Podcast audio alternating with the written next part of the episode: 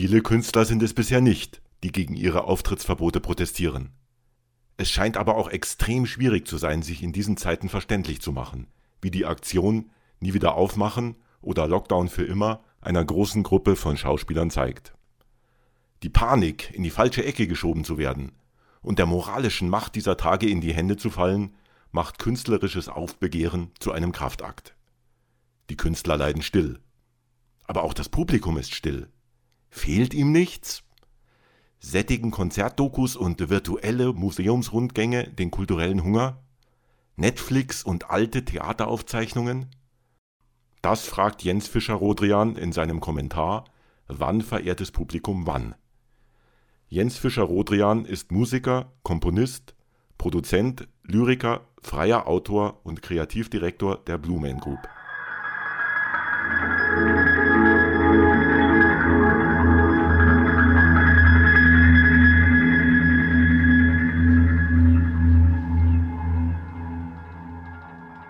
Wann, verehrtes Publikum, wann? Ich sorge mich um euch. Wirklich.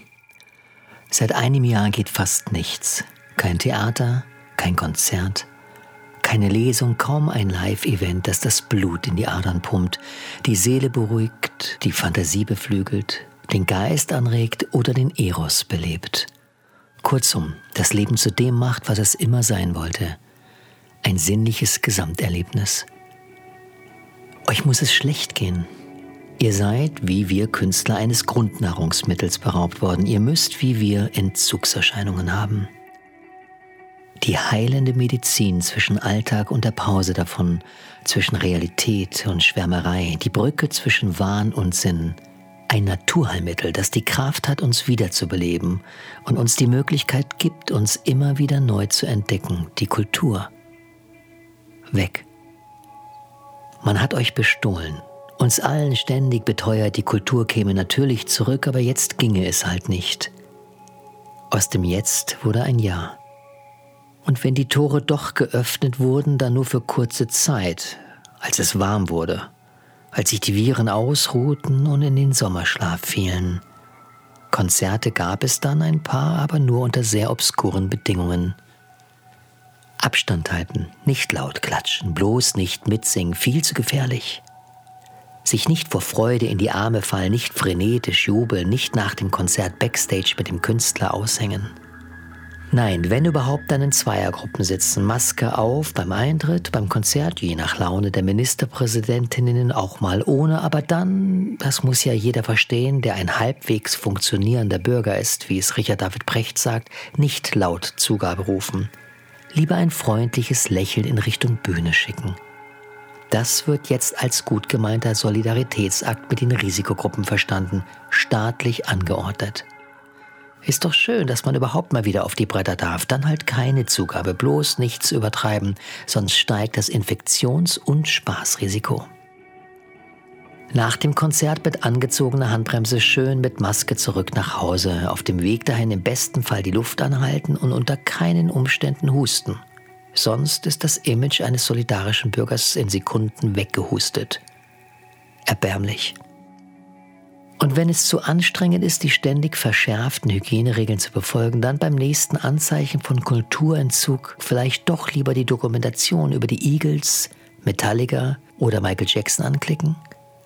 Wäre so viel entspannter, kein Stress mit den selbsternannten Masken-Sheriffs auf dem Weg zur S-Bahn. Netflix hat für jeden was dabei, von Doku bis Horror. Wer braucht da noch eine lebendige Kulturszene?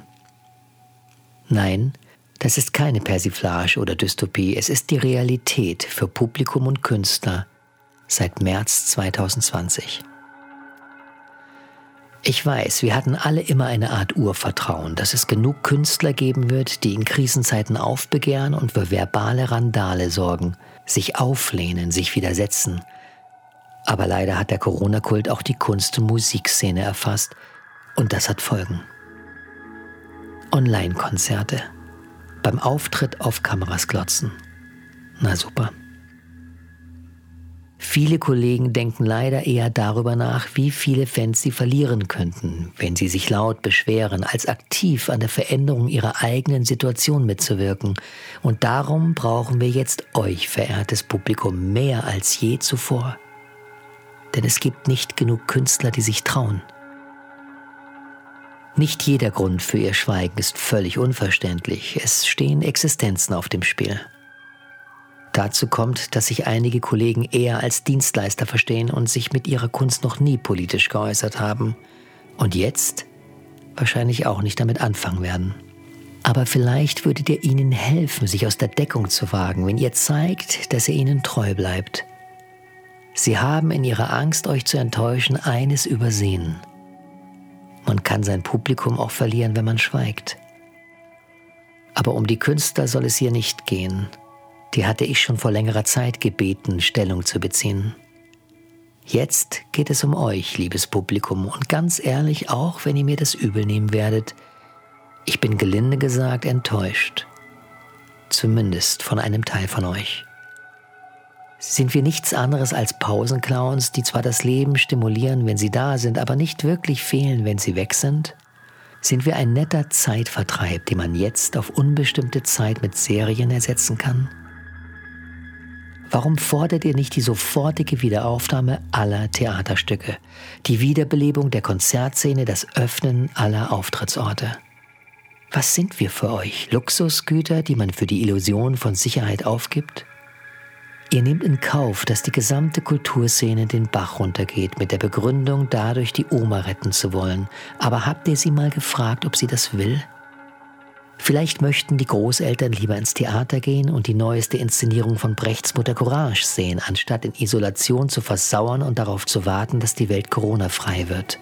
Die Welt wird nie coronafrei sein, genauso wie der Mensch die Schwerkraft nicht abschaffen kann. Manche Dinge stehen nicht unter unserem Einfluss. Es genügt bei weitem nicht mehr Geld für uns zu fordern, wie es die Alarmstufe Rot tut. Das wird nicht reichen und ist zu kurz gedacht. Um zu überleben, brauchen wir mehr.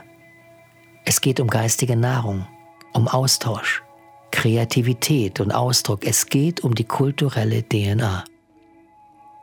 Eines sei noch gesagt, dass wir uns nicht missverstehen. Wer generell Angst vor Krankheiten hat und in diesem speziellen Fall die Bedrohung durch ein Virus fürchtet, hat mein volles Verständnis. Jede Angst ist für den, der sie hat, real, völlig egal, ob es sich um eine objektive Bedrohung oder subjektive Furcht handelt. Nur sollte das eigene Narrativ nie zur Bewertungsskala für die Allgemeinheit werden. Auch verstehe ich, dass jeder seine eigene Aufwachgeschwindigkeit hat, aber lasst euch nicht zu viel Zeit, denn wir stehen nicht ewig zur Verfügung. Fast ein Drittel meiner Kollegen aus der freien Szene hat ihre Berufung bereits an den Nagel gehängt. Und es werden immer mehr, die das Rumkrebsen von einer Soforthilfe zur nächsten satt haben und die euer Schweigen als Zeichen dafür sehen, dass sie anscheinend nicht systemrelevant sind. Zeigt ihnen, dass sie sich irren. Sonst war's das mit uns.